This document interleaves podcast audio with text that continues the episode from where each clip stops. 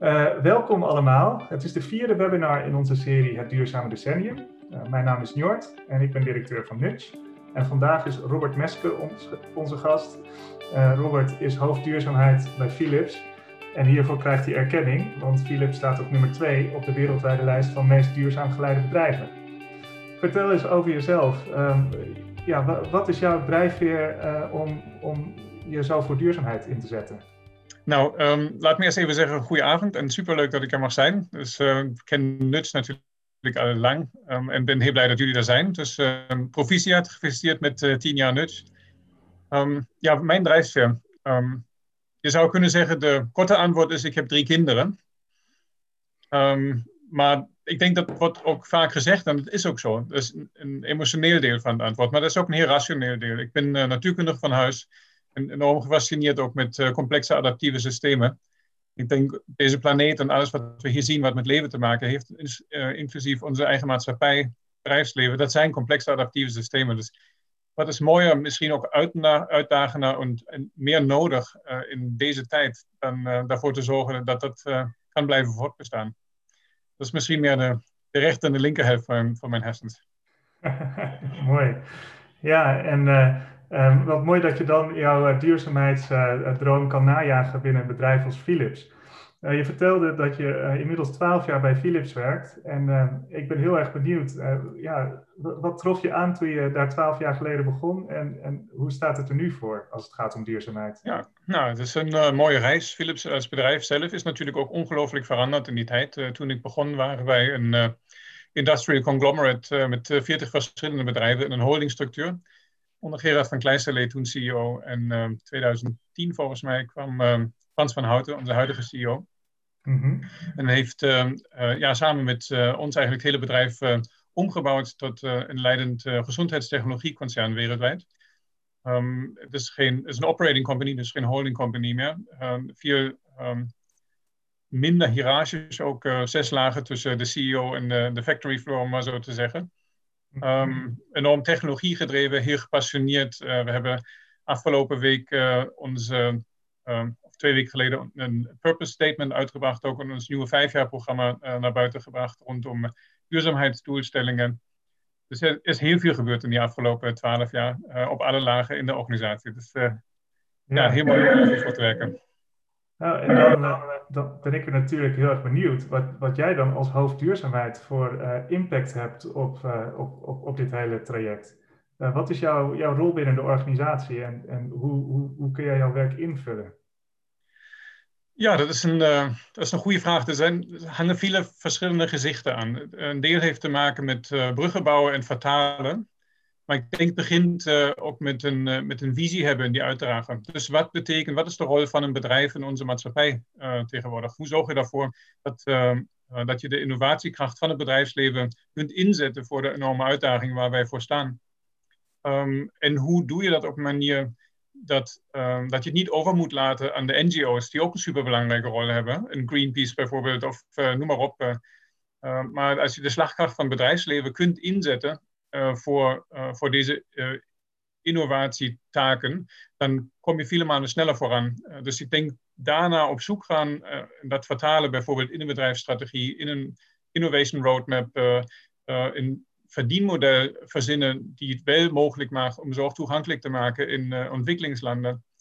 Uh, bijvoorbeeld door niet grote dure apparaten te verkopen, maar ook uh, gezondheid of diagnostiek als dienst aan te kunnen bieden en dit soort dingen. Dat zijn super mooie dingen. Dus mensen inspireren, mensen verbinden, ehm, kijken van wat zijn de belangrijke thema's die materieel zijn voor Philips. bijvoorbeeld circulaire economie of de klimaatagenda of zorg toegankelijk maken. En dat dan vertalen um, in programma's, mensen meekrijgen, de capabilities bouwen, dus de vaardigheden daaromheen, daarvoor zorgen dat de, um, de aansturing van zo'n bedrijf ook uh, in lijn is met zo'n programma en niet tegenwerkt uiteindelijk. Als mensen weten wat ze willen en enthousiast over zijn en dat ook kunnen uiteindelijk, dan moeten ze aan het einde van het jaar niet gestraft worden daarvoor dat ze de goede dingen gedaan hebben. Dus dat zijn allemaal dingen die, uh, waar ik me als hoofdduurzaamheid mee kan bemoeien. Ik vind het wel mooi. Um, ja, de, de, de, de, rol heet hoofdduurzaamheid, maar je vertelt heel veel over innovatie en gebruikt het woord innovatie ook heel veel. Uh, hoe zijn die twee voor jou gerelateerd? Nou, um, duurzaamheid is natuurlijk geen ding op zich. Um, we hebben, je kunt dan een half uur praten alleen over de betekenis en de definitie. Ik hou het vaak bij Brundtland. Hè? Dus uh, uh, meeting the needs of the current generation without compromising the possibility of the future generations. To meet their own needs. En dan heb je het niet alleen over mensen, maar eigenlijk over alle species die we hebben op aarde. Maar ik praat eigenlijk liever over duurzame ontwikkeling. Um, en dan ben je heel snel bij de SDG's, de Sustainable Development Goals van de Verenigde Naties. En die zijn met elkaar verbonden. Dus dan praat je over de ecologische kant en over sociale uitdagingen. En om daar iets aan te kunnen doen, moet je het hebben over innovatie. En de strategie is dan een manier om uit te werken voor een bedrijf hoe je daar komt. Um, Dus ik ben naast de hoofdduurzaamheid ook chef-staf uh, voor innovatie en strategie. Dus bij Philips gaan die dingen ook uh, heel mooi samen. En ook puur als je alleen kijkt naar de impact van de, wat een Philips kan doen, dan zie je bijvoorbeeld zowel aan de positieve sociale impact, uh, bereiken wij veel meer mensen uh, met onze producten en diensten dan alleen uh, met de productie van Philips zelf, met 80.000 medewerkers. Je zei het zelf, we hebben het doel om miljarden mensen levens te kunnen verbeteren. Maar ook aan de ecologische footprint, als je kijkt naar de impact, dan zie je gewoon dat een groot deel van de invloed van Philips niet zozeer in de productie zit, maar meer in de gebruiksfase van onze producten. En daar is ook weer innovatie super belangrijk om de milieu, de voetafdruk van uh, producten en diensten omlaag te brengen. Met name in de zorg. Dus als je bijvoorbeeld kijkt naar ziekenhuizen, dan zie je dat die vaak veel vervuilender zijn dan andere gebouwen in een community. Of dat de gezondheidsindustrie in zijn totaliteit uh, meer CO2 uitstoot dan, dan vliegtuigen en, en schepen. dus dat zijn enorme bedragen. Ja. dan kun je dus met innovatie daar iets aan doen. Vandaar. Ja, er ligt dan een hele grote uitdaging, uh, denk ik ook voor jullie, om, om, om daar uh, impact in, in te bereiken. Um, en een uitdaging die jullie graag oppakken, neem ik aan. Ja, zeker. Dus wij hebben bijvoorbeeld, we hebben ook een, een impact bond ontwikkeld, ook dus een financieringsinstrument dat wij afgelopen jaar naar de markt gebracht hebben om 750 miljoen euro op te halen om te investeren in ecodesign, om de voetafdruk van onze producten lager te maken. Dus op alle fronten wordt, wordt daar heel erg aan gewerkt. Mooi.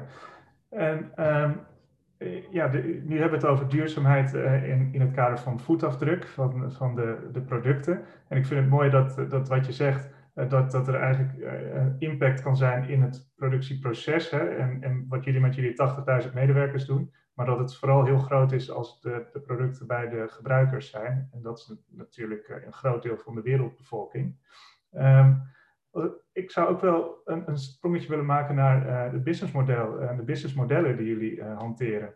Eh, zie je dat die veranderen onder um, invloed van duurzaamheid? Ja, zeker weten. Denk, businessmodel is de klant natuurlijk altijd leidend. Hè. Het businessmodel moet aansluiten bij de behoeften van de, van de klanten.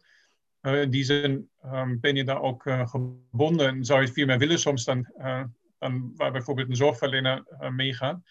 Maar bijvoorbeeld als je het hebt over circulaire economie, um, dan wil je dus eigenlijk weg van transactionele businessmodellen, waar je dus grondstoffen uit de aarde haalt, daar een product van maakt, dat dan bij de, bij de klant achterlaat um, en dan hoopt over twee jaar weer iets nieuws te kunnen verkopen.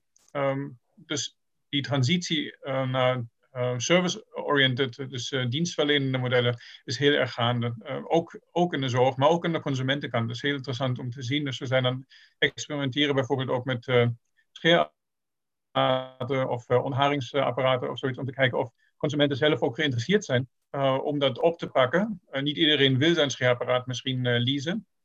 Maar je ziet bijvoorbeeld ook, we hebben nu um, met ziekenhuizen uh, patient monitoring as a service uh, ontwikkeld. we zijn tien jaar geleden begonnen met lichthuizendienst, toen licht nog een onderdeel van Philips was. Ja. en daarmee heb je dus meer grip op de materiaalstromen, kun je producten anders ontwerpen. En dan heb je weer de link met innovatie en gaat het eigenlijk om modulair ontwerpen, zodat je dingen kunt vervangen als ze breken, makkelijk repareren of upgraden. Dus als je naar aan het simpele voorbeeld van telefoons denkt, die wij niet maken, maar dat kent iedereen. Je wilt niet om de twee jaar een nieuw telefoon moeten kopen, omdat de camera uh, niet meer zo goed is als van de nieuwste modellen. Uh, denk bijvoorbeeld aan een MR-scanner of een CT-scanner of zoiets in een ziekenhuis. Die technologie gaat natuurlijk door. Als je het zo ontwerpt dat je die onderdelen die zich snel verder ontwikkelen kunt vervangen, of misschien de software over de air updaten, dan hoef je niet het hele ziekenhuis open te breken, muren open te breken. En, dan kun je gewoon delen vervangen. Ehm, en dat, daarvoor heb je ook andere, uh, denk ik, verdienmodellen nodig. Interessant. Ik zie in de tussentijd al allemaal vragen binnenkomen van mensen. En ehm, ik wilde uh, die bewaren tot het einde, maar ik zie toch één vraag die ook gaat over het verdienmodel. Hm. Uh, die is van Catharine. Die vraagt: uh, Wat is volgens jou, Robert, het grootste obstakel voor bedrijven om hun business of verdienmodel te veranderen naar iets duurzamers? Um, ja, laat me bij dat voorbeeld blijven, bijvoorbeeld, van, ehm, van bijvoorbeeld diagnostics as a service in een ziekenhuis of zoiets. Dus de klant moet meegaan. Dat zie je ook aan de consumentenkant. Maar je hebt ook hele andere vaardigheden nodig. Als we praten over energie-efficiëntie, uh, bijvoorbeeld, dan is dat vaak een producteigenschap. Dus je kunt gewoon blijven innoveren om ervoor te zorgen dat je dezelfde functionaliteit met minder uh, energie kunt realiseren. Maar als je praat over circulaire economie, dan gaat het eigenlijk over de hele uh, toeleverketen. Het gaat over de materialen die je kiest. Het gaat over hoe het ding zelf in elkaar zit en hoe je het naar de markt brengt. En dan moet je dus ook de service capabilities hebben. Dus je moet um, um, andere mensen, andere vaardigheden in de markt hebben. Je moet return logistics organiseren. Dus het is super complex, uh, veel complexer dan energie-efficiëntie uiteindelijk. En ik denk dat uh, weerhoudt velen. En het begint met hele triviale dingen als je moet dus niet één keer een factuur sturen, maar je moet in staat zijn om recurring revenues uh, te kunnen factureren. Daar moet je de boekhouding op aanpassen, enzovoort, enzovoort. Er zijn heel veel uh, obstakels. En dus ook mogelijkheden om te innoveren. Ja, precies. Dat, uh, zo, zo, kom je ook op mij over als iemand die dan dat soort obstakels juist ziet als een uitdaging en een mogelijkheid om, om het voor de better te veranderen, zou ik maar zeggen. Um, ik eh, ben eh, wel heel erg benieuwd. Eh, vind jij dat Philips het goed doet, of misschien beter gezegd, het goed genoeg doet?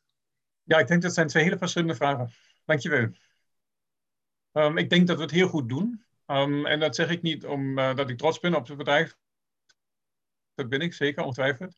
Um, maar ook omdat heel veel anderen dat zeggen. Dus je noemde zelf de, die ranking van Wall Street Journal. Uh, maar het maakt eigenlijk niet uit naar welke ranking je kijkt. We zijn zeven jaar achter elkaar A-rated in het Carbon Disclosure Project. Uh, weet niet hoe vaak wij een super index sector leader in de Dow Jones Sustainability Index geweest zijn. Maakt niet uit wat voor methodiek je gebruikt. Philips is altijd in de top 1%. Dus ja, we doen het supergoed. En wat mij betreft praten we er veel te weinig over. Want ik denk als je ergens in wilt leiden, dan moet je ook zeggen waar je voor staat. En ook denk ik, dat delen met anderen uh, om uh, daar, daarover in de discussie te gaan. Dus wij doen het heel goed. Doen wij het goed genoeg? Dat is een hele andere vraag. Um, want we hebben maar één planeet. En die stelt gewoon hele harde, harde randbedingen, voorwaarden. Mm -hmm. um, dus als je bijvoorbeeld naar um, CO2 kijkt, carbonemissies, dan weten wij dat er enorme verminderingen plaats moet vinden. En we praten vaak over doelstelling voor 2030 of 2050. Uh, maar zelfs als je voor 2030 significante vermindering wilt halen, moet je dus over vijf jaar goed onderweg zijn. Dan moet je binnen twee jaar enorme investeringen gedaan hebben. Dan moet je dus nu eigenlijk je plan klaar hebben. Ja. Um, en wij hebben dus bijvoorbeeld ons gecommitteerd aan science-based targets. Want ik denk dat is de enige manier om objectief te maken. Niet alleen of je goede bedoelingen hebt, maar ook of je het goed genoeg doet. Dus wij hebben ons gecommitteerd aan anderhalf graden. Dat is de meest agressieve zeg maar, ambitie die je kunt hebben. Uh, global warming uh, niet meer dan anderhalf uh, graden. En proberen dus ervoor te zorgen in de komende jaren, en dan hebben wij gewoon meer dan tien jaar vooruitgekeken, alle emissies van onze productie, van onze supply chain en van de ingebruik niet meer emitteren dan dat wat compatible is met, met zo'n ontwikkeling. En ik denk, dan kun je zeggen, als we dat halen, dan is het goed genoeg. Ja, precies. Uh, dat, dat is nogal een uitdaging uh, dan. En, en, dat zullen we dan over een aantal jaren hopelijk kunnen zien.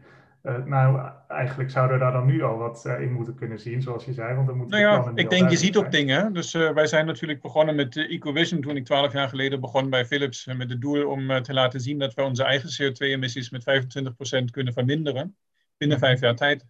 We hebben toen een marginale carbon cost curve gemaakt om een business case te bouwen. Um, en kijken hoe we dat kunnen financieren uh, en wat het voor ons betekent. En op basis van dat succes uh, binnen die vijf jaar die we gehaald hebben, gezegd van wij gaan doorzetten. En heel consequent dan bijvoorbeeld ook geïnvesteerd in eigen windparken. Dus een aantal jaren loopt heel Amerika, Philips Amerika, op onze eigen groene stroom. We hebben nu twee eigen windparken in Nederland, uh, en Bouwdokker, die we samengebouwd hebben met een aantal andere Nederlandse bedrijven, consortium opgezet.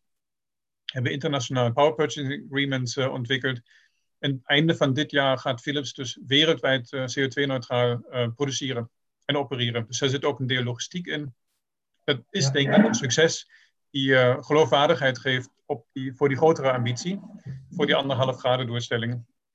Nou, dat is ook wel interessant, hè? want eigenlijk zeg je dat Philips het in die zin dus goed doet en jullie worden daar ook voor erkend in allerlei ranglijsten. Ik zou dan eigenlijk ook wel de vraag willen, of eigenlijk wel de, de stelling willen innemen, noblesse oblige.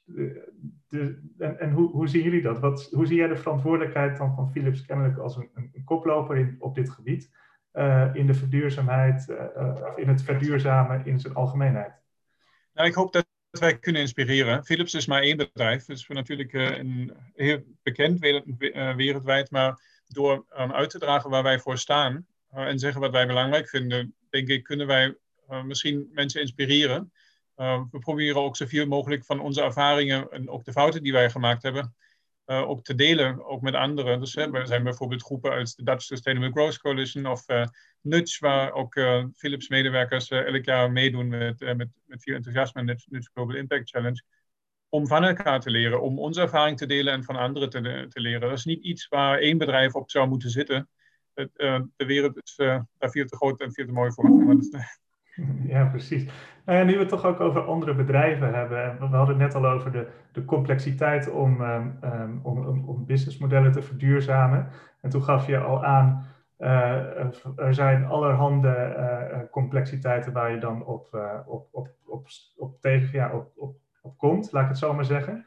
En de, dan ga ik even naar een vraag. Ik zie dat Jan vraagt, en, en dat, hoe krijg je dan al die obstakels uit de weg? Persistence. Helder. Um, ja, um, we hadden het daar straks uh, kort over, Njord. Ik denk als je in duurzaamheid bent, dan moet je een soort uh, uh, beroepsmatig optimisme hebben. Stubborn, stubborn optimism. Het hoort er op een of andere manier bij. Um, en failure is not an option, om het maar ook zo te zeggen. Dus nogmaals, we hebben deze ene planeet, we hebben niet zo heel veel tijd om daar dingen aan te doen. maar je ziet ook hoeveel ongelooflijk veel energie dat vrijmaakt.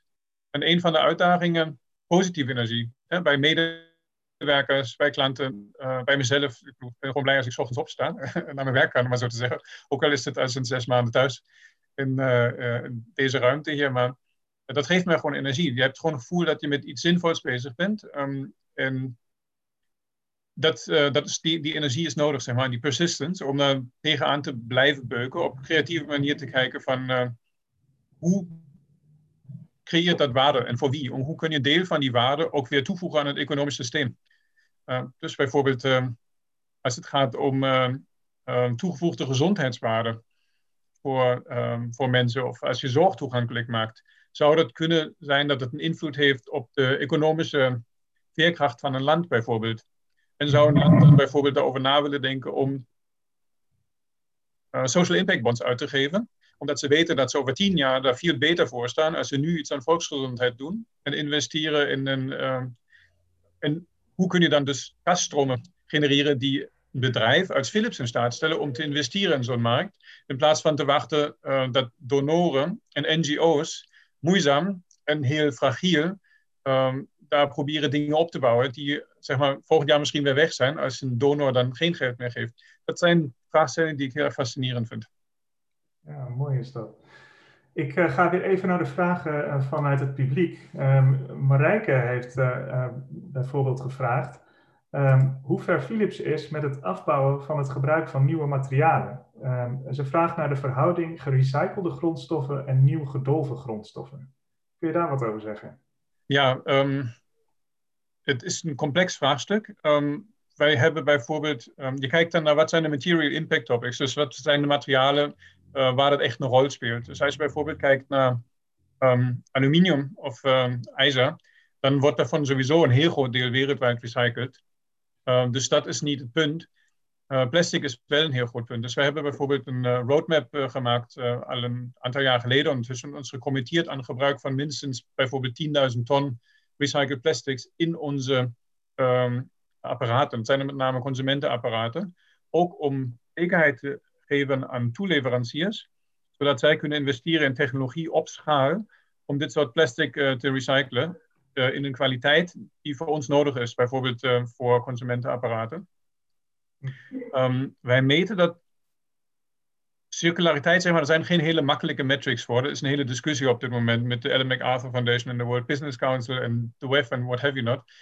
Maar wij meten het op dit moment als percentage van omzet die wij uit uh, circulaire proposities halen. Dus dingen die we aan de markt brengen op basis van access-based models um, of waar wij een groot deel recyclede materiaal gebruikt hebben. En we hebben als doelstelling voor dit jaar om 15% van de wereldwijde omzet van Philips uit circulaire proposities te halen. 15% van totale omzet. En dat gaan we in de komende vijf jaar verdubbelen.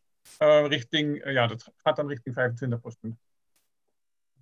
Bijzonder. Um, ja. Hierop voortbouwend wellicht een vraag van Florian komt net binnen. Uh, die vraagt hoe ver zijn jullie met Cradle to Cradle?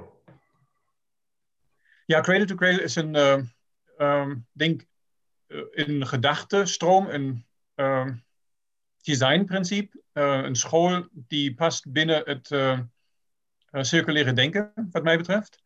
Um, ja, ik heb gelegenheid gehad om uh, vaak ook met Michael Brownard en Bill McDonald te kunnen praten en te sparren over dit soort onderwerpen.